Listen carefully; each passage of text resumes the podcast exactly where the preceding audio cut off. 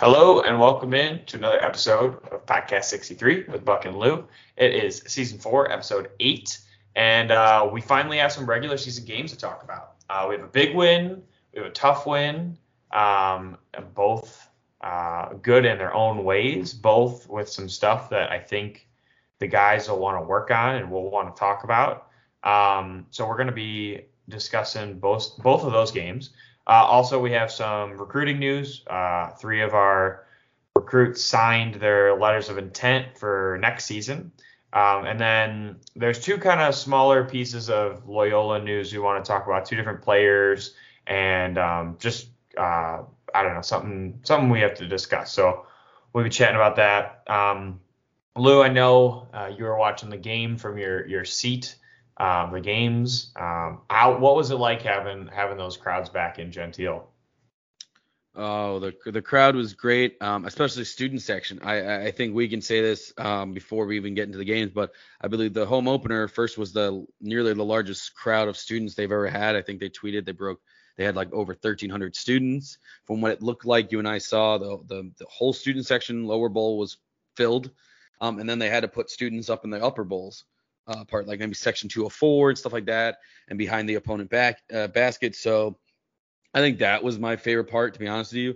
Uh, the lower bowl of non-students was kind of filled out, but I think because it was a weeknight, I think not many fans got to the the game, but the students showed up, and I really loved seeing it. Um, and then Saturday, students showed up again, and there was a moment where you could really feel it, um, or a few. And then, of course, we'll talk about how they answered back to quiet us down. But um, overall, it was just great to see fans, great to see the guys interact with fans. Not again, there's no handshakes. We'll just make that clear. There's no more handshakes at the end of the game, but the uh, players do go over to the stands, kind of close, but socially distanced, and they like uh, air away, air high five and stuff like that. So, but overall, just so excited. I'm smiling just even talking about it, but I'm so happy we got back into Gentile. And yeah. of course, Sister Jean. Come on, how did I forget about that? Sister Jean's back saying prayers.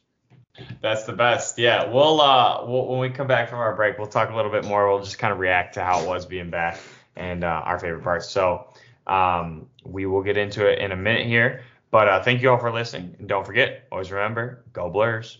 He passes out to Hunter. Hunter shoots off the rim. Gets it scores. It's over. It's over. We won. We won the ball game. Loyola won the ball game. Oh, we won. 60 to 58. And we are back. Um, so yeah, we we really had a good time, or I know I did. I mean, it sounds like you did too. Um, it was just it was fun seeing everyone back. Uh, the students, like you said, the students were loud, students were rowdy, and I forget. I don't know if you told me this or someone else told me this, but like there's two classes of Loyola students who have never been to a basketball game. You know, the current freshmen and the sophomores, because uh, they weren't able to get into Gentile at all last year. So I think there's just like an even bigger want for the students to to get into Gentile and and watch our uh, watch our Ramblers uh, win some basketball games. So um, that for me was awesome. Uh, every year I look forward to the hype video. Um, the crew that puts those together are just so so great and so talented. Um, I think we even win awards for them from time to time. Yeah, um, definitely seen that at the end of the year. Yeah. Mm-hmm. Um, I would also say I had my parents in for the game on on Saturday, which was great. And my mom's favorite part is always the Band of Wolves. So big shout out to the Band of Wolves. Y'all are great. Um, definitely makes Loyola games that just so much better. And um, yeah, uh, the hype video, students, Band of Wolves, those are big ones for me. Uh, Lou, what about you? What else? What else did you like from the games? Just being there, being in the stadium. Yeah, being there. Um, so yeah, there was one video about uh, Cam. Where he narrates narrates it about the pack and how we haven't seen the pack in quite some time. I think they they don't only just say a year, but they say how many days. I think since the last home game and stuff like that. Um, and then of course, like uh, Buck was saying, the just atmosphere with the high quality of video quality is just great. We also have an 8K camera. Um, I believe if the video team is listening, you can correct us, but it looks like an 8K camera. Um, side note, I kind of wish there were just more baseline cameras so I can get that corner three. But the 8K camera looks great.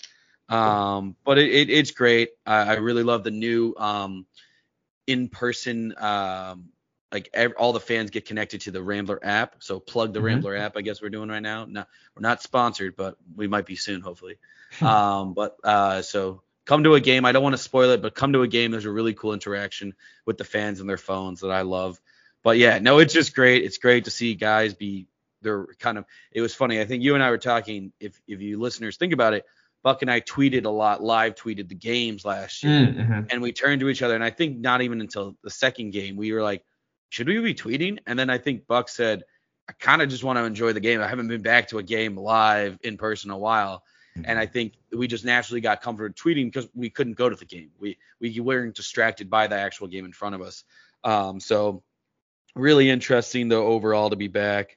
I'm excited to see sister jean saying a prayer but excited to see uh, two wins. And i think that just keeps the crowd coming back every uh, every game Yeah, the, just one last thing talking about Sister Jean, the first game, the Coppin State game, um, when she came back out, like obviously super excited. I kind of thought she would be back, but I didn't know for sure.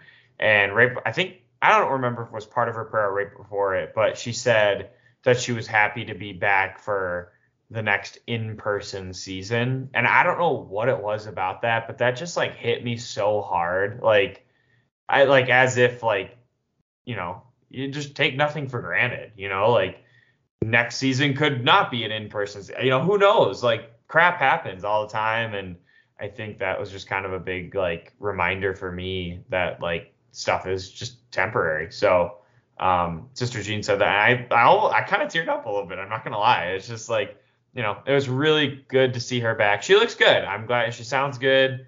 Um, you know, she's she's still getting around in her wheelchair and um she's there for those games, and that's what matters to her and to all of us too. So, um, yeah, I don't know, I don't know where to take it from here, Lou. But uh, any any other thoughts, just kind of on the game day stuff before we kind of get more in depth?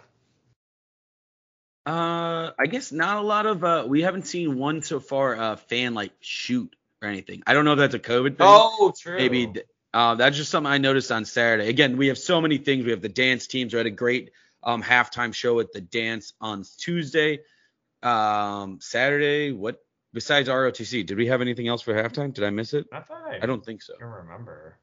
But yeah, Tuesday know. we did great. There was a great dance show. I forget the club, but it, they were great. Love seeing student orgs get involved.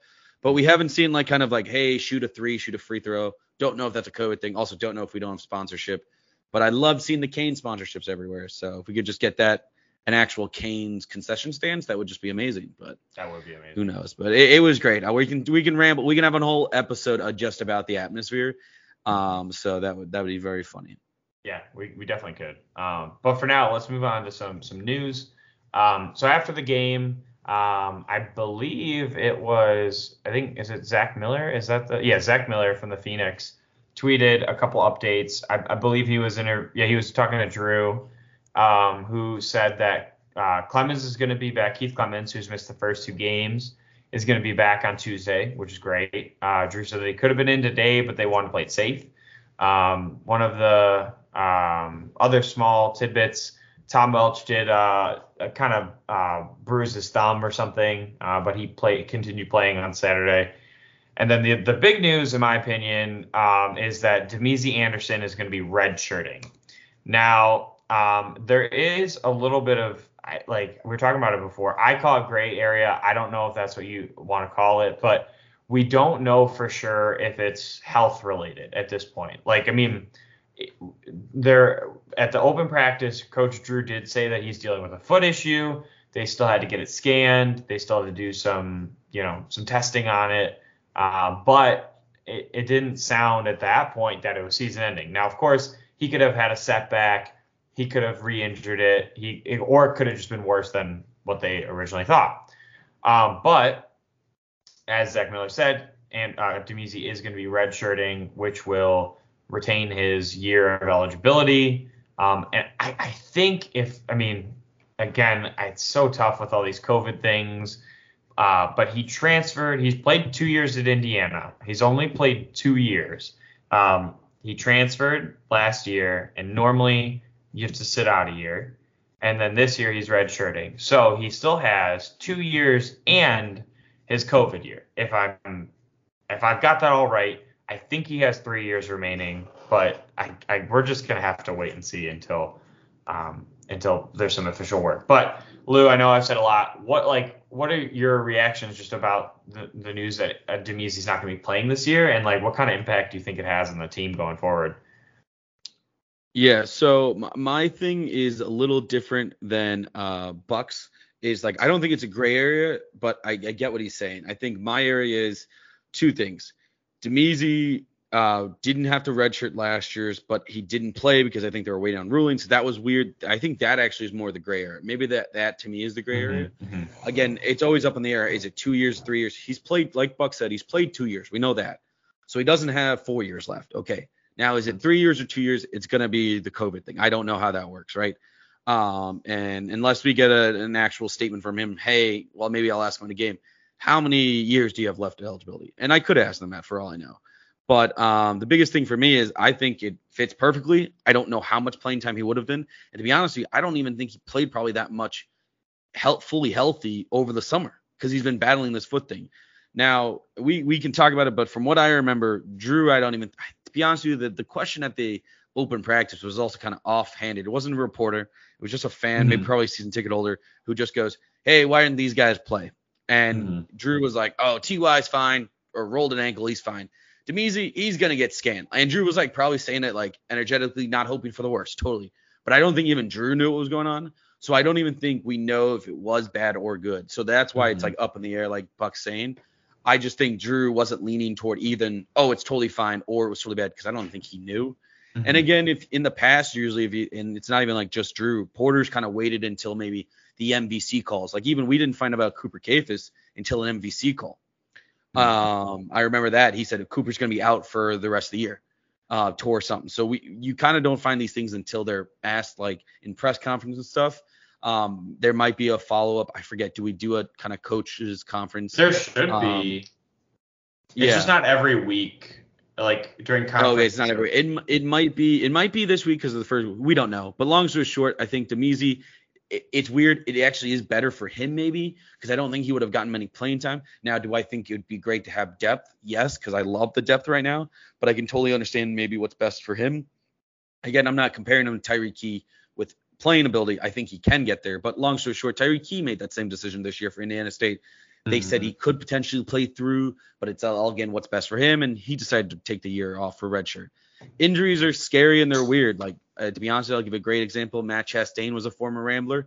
He battled injuries and never really got recouped when he went down to Illinois State. So I think uh, I'd rather a guy try to find his way back into his like playing skills. Um, but I also understand we got a lot of guys in front of him who have been healthy longer and recently with the team that might be also chewing up playing time. So he might be like, hey, why don't I have a full three years that are healthy and not battling with a Aher Uguak going off or Chris Knight or Ryan Swag? Like, well, we got seven guys leaving the team next year. So there's going to be plenty of spots like, hey, especially starters, we're going to need guys to fill in or guys to be role players. So I don't know what he's thinking. Maybe we'll get him on, maybe we won't, but we're we're guessing here. But I think we're we're we're thinking about it in the right way of like we're gonna wait until we hear about what Drew or anyone from the team says, but also kind of maybe Damezi makes a statement we don't know. But as far as we know, we got a tweet, and I think it's kind of makes sense with just with his injury history. So yeah. Yeah, I mean, I agree. I, I just like, you know, we talked about this before. I just hesitate to like say that it's an injury until we know for sure it's an injury. But um, I also know that like, um, like we've talked about, like he has been hurt and he has had some injuries. So um, it's just like, it's, it's it's really unfortunate. But I do think ultimately it's going to be better for him in the long run. I actually, I remember Damezi posted a picture on his Instagram uh, just two days ago, and maybe like maybe that was a, a sign. Uh, it's a picture of just him and Lucas uh, on the practice court, said, and it just says, "I've been learning the game, trusting the process, and manifesting." Um, so maybe this Instagram post that he, you know, something like that, like, "Hey, you know, I, I gotta just focus on learning the game," and that he's like manifesting getting healthy or something. Um, but I had no idea. I saw that post and I had no idea. I, you know, who knows if it actually has any meaning to his injury, but um, I just kind of thought that was interesting and kind of timed as if that might have been when he found out the news. Um, so yeah, I mean, just kind of to wrap up the Damezi thing. Um, it's it's unfortunate for sure. Um, in my opinion, if it is an injury.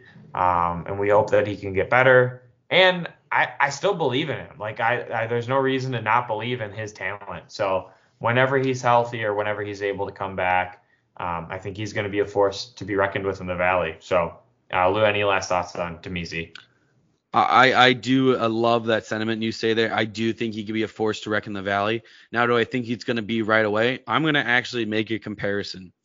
Aher Uguak was not the player he is now that he was when he first joined the Ramblers. Now I did I, I, will take a statement when he first that first year, his Creighton game was one of the greatest games he ever played, right? Mm-hmm, so I get mm-hmm. that. But right now, Aher Uguak last year nearly made me tear up because of how great he played and how great he played with the guys.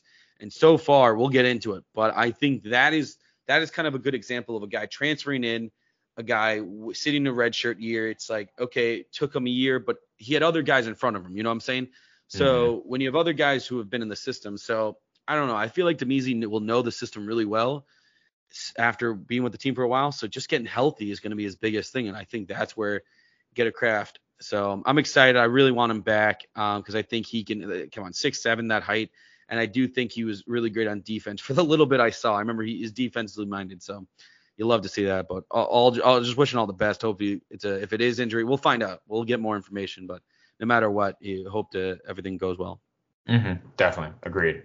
Um, the other kind of small bit of uh, news that we saw on Rambler Mania, and I guess kind of confirmed through like the videos from the, the uh, game uh, ben Schwieger, uh, Lil Bro, aka Little Bro, was not at the game on Saturday, and we know absolutely nothing about it. So I, we don't want to speculate.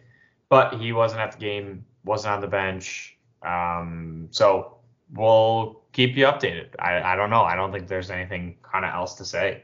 Um, just kind of let you know, and when we find out, you all will find out too. So uh, we'll pass that along. Um, going on from there. Uh, there is, like we mentioned earlier, some recruiting news. Um, three uh, players have signed on to their letters of intent for next year. Uh, Jaden Dawson, Jalen Quinn, and Trayvon Lewis. Um, those three have been committed. Uh, I think Trayvon was the first one, followed shortly by Jaden Dawson, and then a little bit later, Jalen Quinn committed. So um, they are all been verbally committed. They all signed their letters of intent, so kind of no surprises. But um, I know Jalen Quinn was in attendance for the game on Saturday, which is really cool.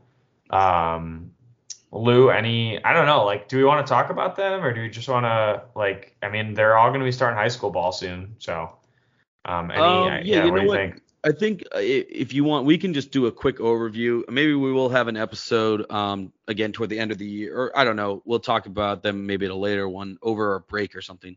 But um, I'm really excited. This is an interesting class. And now, if we think about it, yes, St. Thomas, maybe you could say that was Drew's first recruit, but this is kind of Drew's really first recruiting class, is what I think mm-hmm. is the biggest thing. Um, and it really is interesting, um, in my opinion, really about it. Biggest thing is Drew went back to his roots of Michigan, right? You haven't mm-hmm. seen many of our guys come out of Michigan. Um, and I, maybe it just wasn't Porter's thing, right? Nothing against Porter, but Drew went back to the ground, the area he knew, and that's where he got um, Trayvon Lewis. Trayvon Lewis. I was about to say Jaden Lewis, and I was like, wait, I know that's. you um, combined two of them. exactly, exactly. And then speaking of Jaden, uh, the next follow. So again, uh, Trayvon Lewis was the first commit.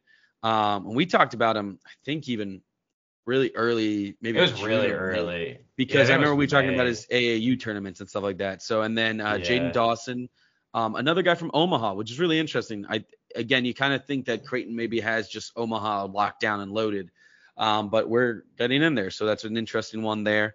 Um, and then Jalen Quinn, uh, kind of a backyard guy. I don't know where Tuscaloosa, Illinois is. I'll look it up now for all the actual people of Illinois. Um, but in my opinion, he he plays also for the Illinois Wolves. And if you play for the Illinois Wolves, then automatically you go to Loyola, right? That's the way yeah. it works. Um, but for those of you who don't recall, Illinois Wolves is uh, a big time kind of Chicagoland, Illinois area um, AAU team. Bryan Mullins, our former coach, coach SIU, his father runs the program. So um, a lot of guys on our current team are from there. So Marquise Kennedy played there, Tom Welch. Um, uh, so a lot of guys and a lot of guys who are big time have gone through there. So Um, I really like Jalen Quinn just because he's local, but I also like that diverse kind of recruiting kids outside the state. So, um, really great class, I personally think. I think it's just an interesting one. Um, I think Jaden Dawson right now, if I've looked at some recruiting rankings, um, or actually it might have been Lewis. I regret that, but I know Lewis is ranked the highest rated player in the state of um, He's the, state is of the, he's either one or two. I can't remember, but they're all he's definitely three-star. two. Yeah, they're Okay. all three stars. Um, he's definitely um, he's definitely two in the state of Michigan. Mm-hmm. Um, so again, it's really exciting. I think the biggest thing is what is Drew looking for, and I think that's the biggest thing that people just need to keep in mind of. He's losing seven. Is it, correct me? Is it seven or six players next I year? I haven't counted recently. I think it's six, but I think it, yeah, it's counted. yeah, it's six because again we have all our super seniors. Then we have Chris Knight, um, Right, and- um, big swagger. Big Swagger. Um, he's also a la- last year. So a lot of these guys are going bye bye, and not because we want them to go, but they just have to go, right? So it's really going to be interesting how he kind of uh, recoups that. I, I think a big thing is you might see if you might see a JUCO, um, a JUCO kind of recruit. You might see kind of transfers again. So there's a lot more recruiting. I think this is almost going to be nearly tying up the high school recruiting, but who knows? we we definitely this is one of the recruiting windows that opened and this is when you can sign there's plenty of more room to commit later on down the line in the rest of the year but excited overall and just happy to talk about guys uh, committed to playing good loyal rambler basketball Yeah. Uh, so about Jalen Quinn, so he's from Tuscola, which is like 20 minutes south of Urbana. It's really close to Champaign. So um, I don't know if Illinois, if U of I was ever looking at him, um, but it is kind of fun to also get one from. I mean, that's that's their region. So um, it would be pretty uh, appropriate if we ever played U of I again and, and Jalen Quinn went off in that game because that's for sure his hometown team. Another cool thing I saw on Twitter. So his high school, I think it's just like Tuscola High School. Um, uh, Jalen Quinn is the first, they think, the first Division One basketball player to ever come from his high school. So um, that's also pretty cool uh, in itself. But yeah, I, I'm excited. I mean, there there's a little there's a variation. They're all guards. Trayvon Lewis is maybe like a small forward. Uh, he's six six. Um, I think both Jalen Quinn and Jaden Dawson are around like six three. Um, I think Jaden Dawson's super athletic uh, and can get up real quick, and uh, he seems really shifty. Jalen Quinn seems like uh, like a, like your point guard. Like he just uh, he he seems like um, he knows what he's doing with the ball, makes smart decisions, uh, crafty, kind of finishes at the hoop type guy. And Trayvon Lewis to me is just screams like athleticism. And there's going to be, I think, a lot of work that he has to do to become like a, a well-rounded um, basketball player. But it's all there. Like all the parts are there. And um, he's also six six. I think he has like a seven foot wingspan. I think I read. So that's cool. Um, but it's it's an exciting time to uh, to become a Rambler and to be a Rambler fan because I think these three guys are uh, with these three guys at the helm they'll they'll keep Loyola on the map for sure. So I'm excited about this class. Uh, any last thoughts about any of the uh, the recruiting news? yeah we'll probably next time there's a recruiting thing we might talk about it but we'll wait until there's so much to recruit the rest of the year so we'll talk about it later but great to see these guys commit early absolutely Mm-hmm. Yep, good to have those in the bag. Um, so moving on from that, uh, we are just here to talk about the games. Um, there's two games to talk about, um, both fun. Uh, one a little less stressful than the other, but um, let's start with the first one. So Tuesday night, uh, we welcomed Coppin State into Gentile. Uh, we mentioned it, I think, right at the end of the podcast last week, but the we lost to Coppin State the last time we played them uh, in I think 2018 at home hmm At home, yeah. So uh, there was a little bit of I would think like revenge, right? Like these guys got our number, and there's still I think I counted seven guys from that team from our team in 2018 that are still on the roster, and then like eight if you count Jake Bowman. Um, because Jake's a coach now, or well, I forget his actual title, but um, this team uh, there was a little revenge. So uh, we just got out to a super hot start and didn't look back. Um, it was a lot of fun. Uh, I know I remember Lucas hit the first three uh, in that game, and it felt pretty fitting to me to have him, you know, our senior leader, uh, hit the first shot in a in a pretty full arena. Um, and threes were just raining from everywhere. It's actually funny. We, me and me and Lou were sitting watching the game, and you know, first couple threes go up, and both times like, oh no, one more pass, don't shoot, and they they're making them, and so then you know we're getting like five minutes in the game, and it it, it happened like six times in a row, I think, where like guys were shooting threes, and you and me were like, no, one more pass, and they would sink them. So you know we're we're fans, but we're, I guess we're we're not players for obviously not players and not coaches for a reason because uh, we we wouldn't have uh, wanted them to shoot those shots, but they went down. Um, I think for me, like it was really huge seeing Uguak hit some threes. Um, he had a great game, especially offensively. Uh, he was four for six from three. He finished with a team high 16 points. Um, but even just like like even in um, I don't know four four threes, like even just hitting a couple is huge because it's just something like seeing those go through in a real game against a team that's trying to beat you with fans in the stands. Like it's just a different. It, it hits different. Like it, it just like it's more important, I think, to to watch those threes go down for him. And I'm just really excited that he is hitting them. It's it's really important for this team. Uh, it adds a whole nother level, I think, for his game and opens him up a lot inside um, to be able to drive to the hoop and finish around the rim. Um, so for me, it was it was great seeing Uguak have a great game. Um, I don't know. There's there's a lot more to talk about, but Lou, what were just kind of some of your overall thoughts from this game against Coppin State? Yeah, well, you you spoke about the threes. Loyola shattered their uh, single ga- uh, single game school record of threes in a game. So we we, hit 20 uh, the previous record was 15, so kind of crazy to think that, that record was set in 1991, uh, wow. which actually kind of makes me think did did all the teams previously in the recent years not make too many threes? But uh, again, I know last year was the new men- mentality of we're going to shoot more threes. Porter said so. Interesting to see it be eclipsed this year. Um, but yeah, I think um, yeah, the 100 points um, it's cool. Definitely a big thing to talk about. That's amazing. I'm more focused on uh, the spread out a box score, especially the efficiency in uh, shooting. Very efficient night, I think. When when when you can make 50 percent of your shots, you're having a good night. And yeah, like that's when mm-hmm. you know you're gonna go mm-hmm. down, you could be like, okay, we're probably most likely we're in favor of making the shot, right? Um, so um, and the threes, we're just calling it. Um, so really great overall. I love the assist of this 1st mm-hmm. game. Points mm-hmm. kind of speak for themselves, spread out, and I think Buck and I even said this is going to be definitely a spread out uh, season. Now, again, we'll I'll highlight it more in the second game. My only concern then is just is it going to be a shootout to win games? And again, we've only played two games, but we'll talk about a little bit more in the next game recap about the defense mentality. But again, the Coppin State game, we we really put pedal to the metal, right? We put 54 points in the first, and then uh, 49 points in the second half. So again, just I think a great way to rally the troops in the first home opener. Um, loved the uh, interactions with a lot of guys getting double digit minutes, um, especially St. Thomas got 18 minutes, was five of seven from field goal, three of five from three. And I think some of them, you and I definitely were holding each other's feet. but then he mm. also had four assists. So it's like, oh, okay.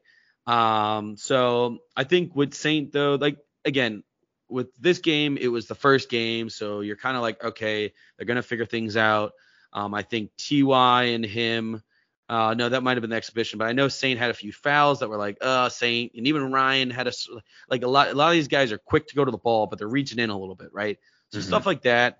Um, but overall, just excited. I, I'm fine with some guys taking shots. Lucas, he was four of twelve, but the thing is that it's the first game. I'm like, I'm gonna wait to start looking at their shot selections because it's like I think people are just having they're on fire, they were doing well it's like let's just keep it rolling, right? Mm-hmm. And so um, because the thing is, I'm fine with them making those shot, taking those shots when Lucas also is putting up seven assists, right? Right. Like they're also filling other things in the box score.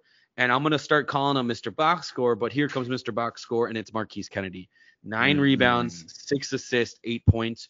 Spread it out. Then Braden Norris, uh, definitely a guy who has 13 points, nine rebounds. That's the thing you got to now. Braden, we love you, but we know you ain't that tall, but you're getting those boards, which we love. So mm-hmm. it was a great game overall. Really nothing too negative. Um, just because I, I, think it's the first game and I think it's not really a negative thing. It's just like, hey, things to work on.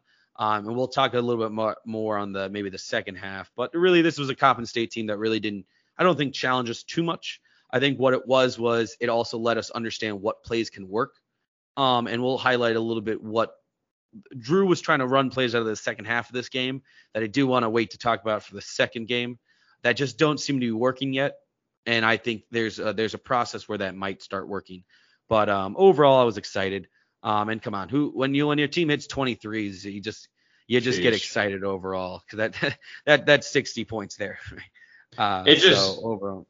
Yeah, it just felt like they weren't gonna miss. Like I remember, like we had already hit like four, six or something, and then and then finally Braden decides to make one. You're like, oh, he wants to get in the action, and then Saint comes in and makes one. Oh, he's got to get in on the action. Then Big Schwieger hits one, and like you just go down the line. Tate Hall hit two, Tom Welch hit two, and our boy Will Elcock with the big three at the end of the game. Um, that's just had to feel so good. And honestly, I think that was the loudest Gentile got that uh, that night, seeing seeing Will hit a three.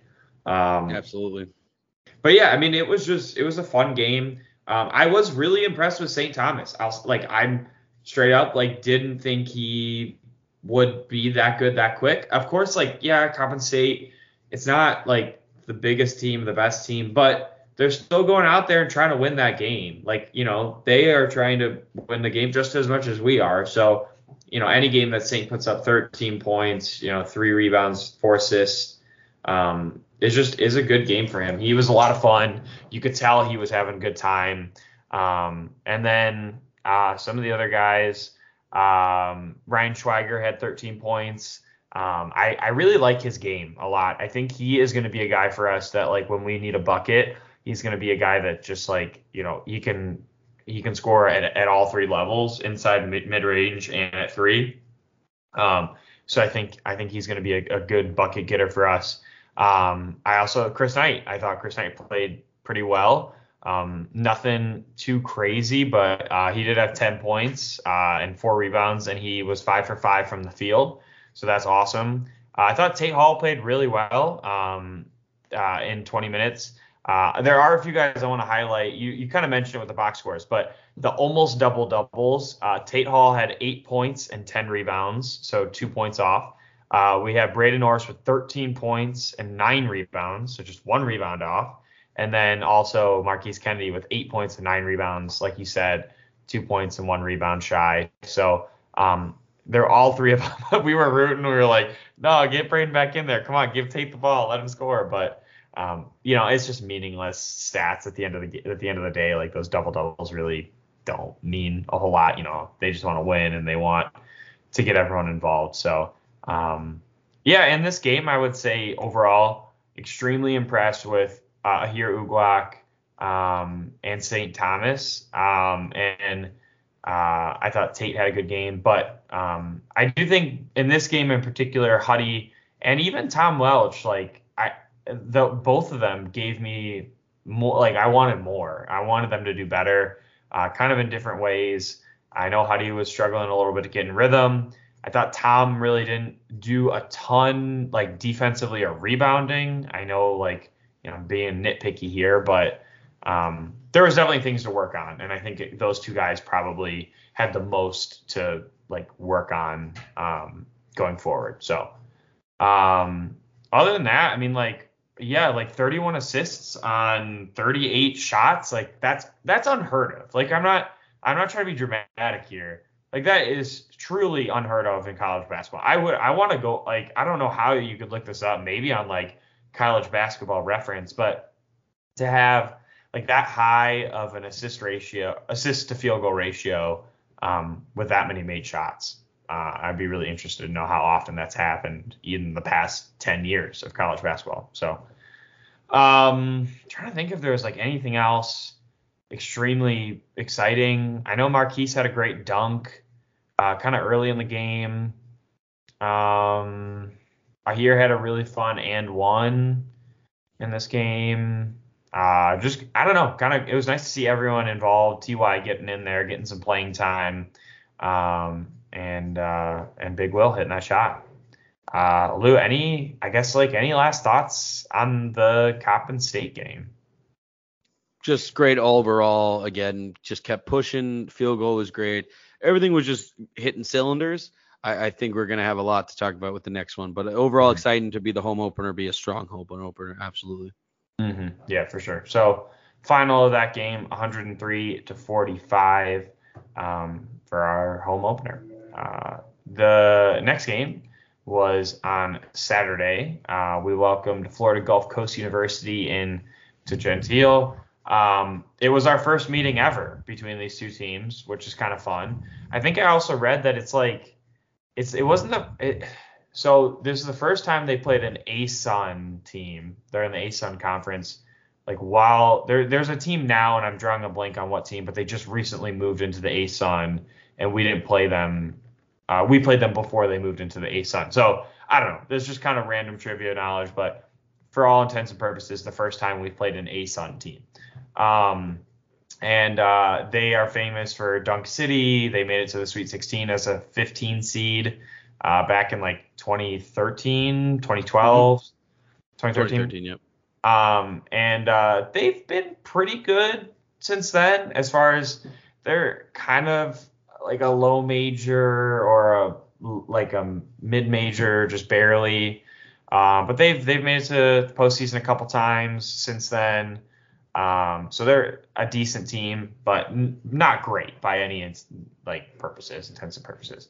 Um, so we welcomed them in, um, and the final score was 89 to 77. Um, definitely a little closer than I would have liked, but uh, I think overall it was good to have a little bit of a challenge. Uh, we were up 18 points going into halftime, and at one point, I believe the smallest it got down to four I think was the closest margin uh, around like the six minute mark, I want to say. Um, they closed the gap to four, and then we fought back, made some stops, hit some big shots, um, and a, especially a three by Tate Hall um, kind of toward the end of that game. So um, uh, overall, um, I thought it was a good game. Uh, definitely some stuff that they're going to take from this to work on. Again, Uguak, I thought had a great game um, offensively, just very efficient. Um, I thought he played pretty well defensively. I think all I think the guys that actually need to step up defensively are the guys that we're used to being very good. So Uguak, Williamson, and Kennedy. I think those guys need to take a step forward, and I think they will. I think they're up to the challenge, but I think those guys are kind of the, the, the three that need to step up a little bit. Um, Otherwise, uh, my big storyline is actually the backup bigs in this game. Tom Welch and Chris Knight, huge games from them. Um, both actually. So Tom scored 15 points in 15 minutes, and Chris Knight scored 14 points in 14 minutes. So just excellent games from those two, especially at the end in the second half, kind of those last like six to eight minutes. Um, so Lou, what else? What else do you have from this game? Um, any any fun moments or I don't know, just like any thoughts from the Florida Gulf Coast game? Yeah, so fun thoughts before we get into two de- uh, two details about things. Um, I'd say uh, it was great, um, kind of different level of competition coming from the Coppin State one, and nothing against Coppin State. They beat us before. I just think comparing the two games, right, right off the bat, mm-hmm. we're different kind of competition level. Um, again, Marquise Kennedy filling in for um, Keith Clemons is really interesting. Um, I'm gonna call him nearly a box uh, score guy. He has been pushing uh, it really big. Um, so I'm very intrigued by that. Um, also, he's kind of uh, big time showtime with these dunks. Uh, so, uh, but overall, I think the biggest thing is here is efficiency. Seven of eight from field goal. Like I'm just going to talk about it. I, I am going to really hope I see this continuously. Um, and then uh, free throws. that was the biggest thing that kind of got me a little annoyed. Uh, we only 60% from free throw, so I got to put that out there. Uh, the threes were not as many made at all.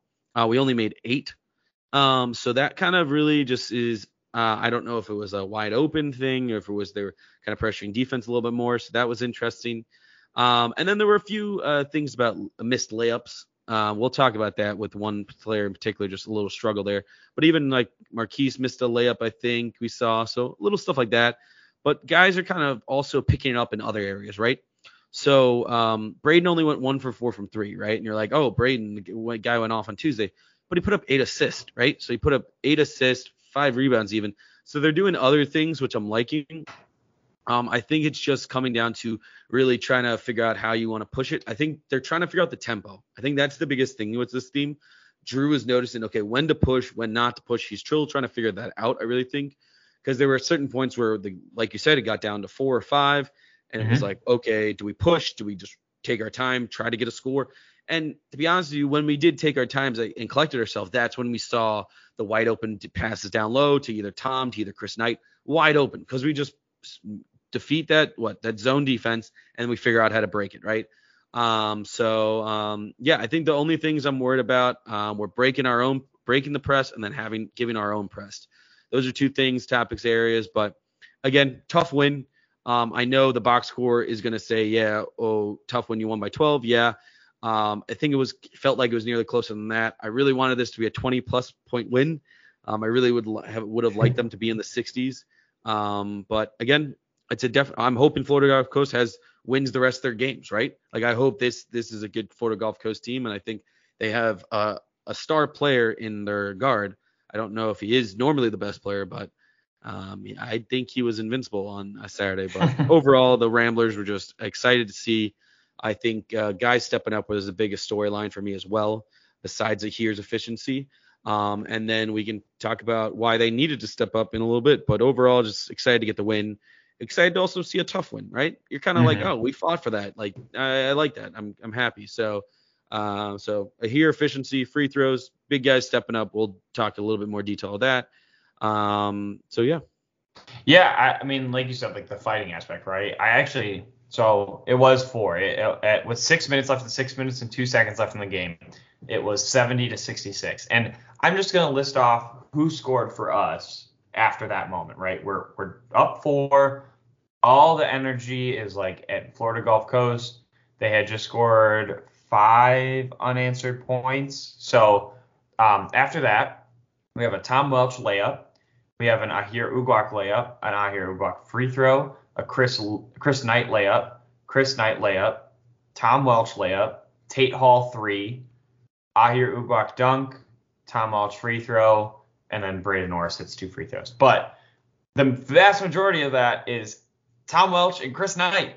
Like, yeah, Uguak had a couple of buckets in there too. Let's let's throw Uguak in there too. But Tom Welch and Chris Knight had some really really important buckets, um, and I think that's huge. Like I think that's huge for those guys, for our team.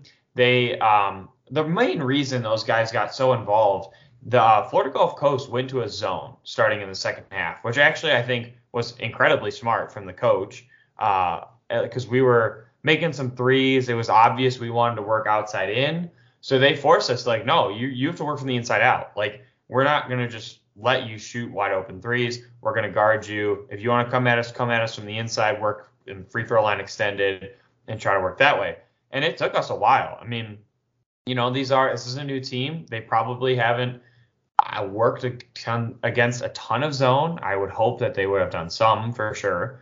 But um, there were some nice plays in there. Uh, I actually one that I remember was uh, Huddy actually had the ball faked kind of like he was going to pass down low, and he passed out to Braden for a wide open three. There was a ton between Uguak and and um, and Welch, and then uh, Braden had some really great plays on pick and roll, some high pick and roll where they would come up and double him, and Braden didn't panic, knew he would have his guy down in the paint somewhere and found both Tom Welch and Chris Knight for I would say half a dozen layups, maybe six, seven layups, uh, in, in crunch time. So just excellent um, ball handling by Braden. Great uh, finishing and knowing what you're supposed to do from Tom Welch and Chris Knight. Um, there was an and one from Tom Welch in there, which was pretty fun, pretty big shot. And um, that three by Tate Hall, I don't want to forget that. Uh, it was just when we kind of started um, scoring. We were up 10, and, and Tate hit a huge three to put us up 13. So um, that was just kind of for me, like kind of the key sequence, uh, fighting back, figuring out the zone, smart passes, great finishes, and kind of from guys, at least for me personally, not the guys that I was thinking were going to be hitting the big shots. So I think it just really goes to show that our team is um, uh, any given guy on any any given night can can put up the the important shots. So. Um, Lou, what else you got? You want? Should we should we talk about Huddy? I feel like we should probably talk about Huddy. Yeah, so I think uh, the biggest thing, so we alluded to it a little bit in the first game, right? So um, coming out of the second half of the first game, uh, Drew was really right, uh, putting up, um, okay, we got to get the ball through Huddy, right? He was really trying to see plays that can work for Huddy. Huddy kind of got tangled up a few times in Coppin State, and we were like, I don't, I, I don't know if we both said, oh, you got to dunk that, or you just got to be stronger to the rim. Mm-hmm.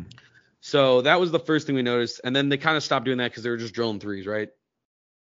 And so come now the game against Florida Gulf Coast, uh, Huddy went 0 for 4. Kind of tough to see.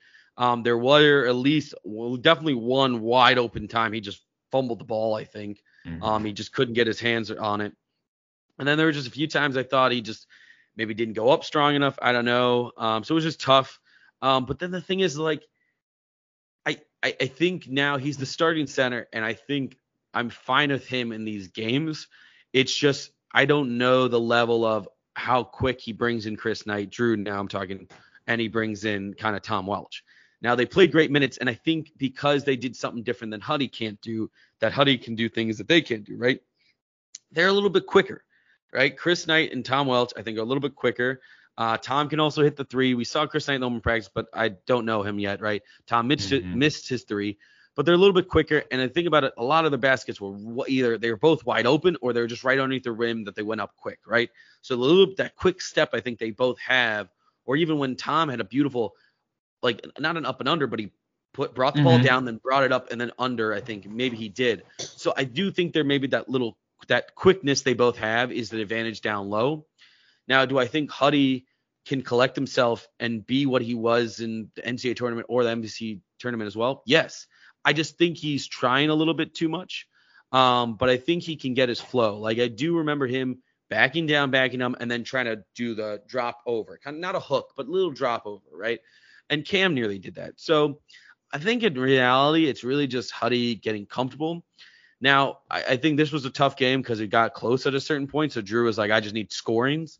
Like I don't need to really try to. But Drew did take, I think, a few plays to try to get the ball through Huddy, right? because Drew knows that that's ultimately what he wants. Like that's mm-hmm. what he mm-hmm. wants. He wants to put the ball through him at some point. He's not looking for that to be the whole offense. If you think about it, last year we brought the ball down the court and it was like, okay, get, get the ball to Cam, right? That that's what our mentality was. Now that's not our mentality, but our mentality also with Huddy is Drew can't let him sit by himself in a silo. He's got to get plays through him because you also can hope you rely on him. So, um, not saying Chris Knight and Tom Welch couldn't do it. I just think they came in at perfect times where they fit the schema of quick, kind of small ball, right? Like we're going quick, you're gonna get wide open. Here's the ball. So I think that's really interesting. Um, I'm really hoping Huddy. I, I, I think Huddy's gonna stay in the starting lineup. Um, I, I, think definitely for Tuesday's game with Chicago State. Um, potentially, you, I don't know. We'll talk about it later probably, but I'd be intrigued to see if Drew does anything different with uh, Michigan State. Um, but um, I think Tuesday you're still going to see Huddy starting, and I think that just benefits him and the team more having him just get consistent minutes because he only got 10 minutes in the second game. So, um, and not as much foul trouble as the first game too. That was another issue we're noticing. Huddy, granted, we can talk about how the refs were not a big fans of this past game, but mm-hmm. um, Huddy overall, I think, he's got a, a learning curve, and that's not. No one should be upset by it, right? Like no one really should be like, oh god damn, he should already know how to do that. He doesn't. He played last minute nearly toward the end of the season, and that was a shock to all of us. So now mm-hmm. we're all hoping for big things. So it's tough to talk about, definitely, but I think he's got such a high ceiling that I know he can fill it. So, um, but Buck, do you got anything to add? Yeah, I mean, uh, another thing just about the, the our big man minutes, right? So Huddy played 10, Welch played 15, Chris Knight played 14. So yeah, those up. It's 40 minutes for you know it, it, rounds up from 39 to 40. So it's obvious like Drew wants one big guy in there at all times, um, or most of the time. And I think that's kind of how it's going to be divvied up throughout the season. I don't know. Like, I mean, last year I know we were talking a little bit. We want to see Cam and Tom Welch on the floor together. I was at least a lot. I, I I still would like to see like Tom on the floor with Chris Knight and and or well or Huddy at some points, uh, especially if Welch is scoring like this. Like um, I would love to see that at some point if we need it for height. But um, I just like it's it's tough. I, I want Huddy to play well. He needs to get in a rhythm. You know, this actually like I, I hate doing analogies to other sports, but um, sometimes you know a pitcher is struggling to find his like fastball command and you're like oh you gotta you gotta pitch fastball fastball find it. And then you throw your off speed. And to that like i compare it to huddy. Like we want him to make layups right? Like he's a big dude. Just get an easy one and it'll figure itself out. Well sometimes you tell a pitcher to pitch backwards. Like throw your off speed stuff first and then maybe your fastball is to get guys to swing and miss. And for Huddy, maybe it's the same thing. Maybe he needs to see a three go down, you know, a wide open three in rhythm. He sees one go in, and then it's like, okay, here I am. I'm in the game. I'm in rhythm. Um, I don't know. I'm not saying I'm not saying that's what he needs to do. It just may be a suggestion. Either way, he just needs to get into the rhythm. He's just he's also not doing himself any favors. He gets an early foul. He's gotten an early foul in both games, and so you know, I would actually like to see Drew give him more leash in this next game. In, in Chicago State, I think he just needs to play him for like eight minutes to start the game or six, whatever it is, a, a significant amount of time. Even if he gets three fouls, just play him because he needs to figure that out. He can't figure that out from sitting on the bench. And we're playing Chicago State. Like, let's be real. Like, if we're losing that game, like, we got a lot more problems than Huddy and his, you know, not being off to a quick start. So I, I just want him to play Huddy, let him let him work, let him play 20 minutes, um, and let him play until he fouls out. And then that's another tough learning lesson for him, right? Like he's got to learn one way or the other. So I'd rather see him get more minutes, play on the court, and and figure it out than um, than sit on the bench, to be honest. Uh, but luckily, we have two other guys that are playing extremely well right now. Chris Knight has had two really good games. Tom Welch played okay in the first game and great in this second game. Um, and uh, you know they played important minutes too. Tate Hall again, man. Tate Hall is just Mr. All Reliable. 12 points at that huge three, three rebounds, uh, an assist. He was three of five from three. Played some really good defense. He's he's always a fighter, a good rebounder. Um, you know, I Lucas didn't have the best offensive game, but he did a lot of other pretty good things. He had a really nice uh, full court pass to Uguak for a dunk uh, on an out of bounds um, after a made shot, I think. Also had eight rebounds. Uh, if we're gonna do that, almost a double double club. Uh, Lucas had 10 points and eight rebounds, and Braden had nine points and eight assists. Um, so uh, again, I, I thought Marquise played pretty well but I still think he can play better on both ends. Honestly, he missed a couple layups. I remember one specifically where he missed. A, it was it was like when the game was really close to. He missed a, a pretty uh, important layup, and um, I think he can play better defensively. Um, uh, he did have a absolutely like earth-shattering dunk, which was just wild. Um, and while we're talking about earth-shattering dunks, Aher Uguak had one of the craziest dunks I've seen in Gentile, like period. I remember there was an Andre uh, Jackson dunk. I think it was a I think it was a conference game, but this like just blew that out of the water. He he like was going baseline. Guy comes to block his shot. He cocked the ball back around him and dunked over him, and it was just nasty. Like it was crazy. So um, those were super fun. Just the whole stadium went nuts. It would have gone even crazier if Florida Gulf Coast didn't come down the court and both times hit threes. It was like so annoying. It's like I want to enjoy this moment, like call a dang timeout like every other team does after something like that. But you know, I I'm not I'm not being serious. Like they, we got to play D. Like and they hit those shots. Like good for them. But oh, it was frustrating just as a fan. Um, yeah, no, absolutely. I think yeah, my last last point about this game would have been the just a defense. I think one of the one of the points that even got us frustrated was I think Lucas was up. So long story short, sorry, I don't know if we've officially stated it, but Tavion Dunn-Martin just Yeah. destroyed our defense. And I and I don't mean like oh he destroyed it, but he got us worried because they were inching their way back. Uh, he scored 24 points alone in the second half, uh, Mhm. 10 in the first, so 34 overall. Now to put that in perspective, they scored 77 overall. So this man was a few points away from half his team's all of his their points. And so the biggest thing was, yeah, he was making threes, and to be honest with you, I think you and I were both like, oh, he's getting lucky, whatever. But even toward the end of the game, I think Lucas was on him at one point, and the ball wasn't near him, and Lucas just left him, and then he got the ball back and shot a three and made it. And we're like, it, it kind of we already knew their script. They knew they were trying to just get the ball back to Tavion. Like that's kind of what it was. And we were just like, come on, guys, like just just you know he's gonna be the one to shoot it at kind of the last probably even 10 minutes, right? Mm-hmm, He's, he's the one who's got the hot hand. That's where they're going. So why are we even letting them get him the ball? Like he, we should just make it a tough shot for him. Now, if he makes a tough shot and we're playing him where the the shot clock is going off and he makes it, well, that's that's defense. You, you played until the shot clock went off and he made it. You hopefully it was a hard shot. But if we're letting him just get wide open off, off the ball, that's on us on defense. And I and it's not just Lucas. There were multiple different guys that try to pick him up. But the one guy that I was surprised, and maybe it was because the size matchup, but I remember him guarding a point guard, and that's a Uguak. A Uguak a few times, not last year, the year before, he was guarding AJ Mhm. Green. I remember the game. It was at you and I at Loyola, and he was locking him down. Now, granted, I do think there was a few different height uh, disadvantages, right? Um, and he didn't have like Cam in there, so you weren't like having your traditional big guy or whatever. But I'm not saying Aher need to go out there. I don't think that's the answer. I just think we need to see a little bit more lockdown defense that we're really accustomed to, and I will say accustomed to, because Aher definitely has been a great defensive player. Luke is the leader defensively. Marquise is usually better defensively than what I saw. Now they did get steals, aka I am counting Lucas's last foul as a Oh, that was the most ridiculous garbage. thing I've ever seen. He called it, I think, after Lucas crossed half court with the ball. But again, the refs were just out to hate us because they hate us.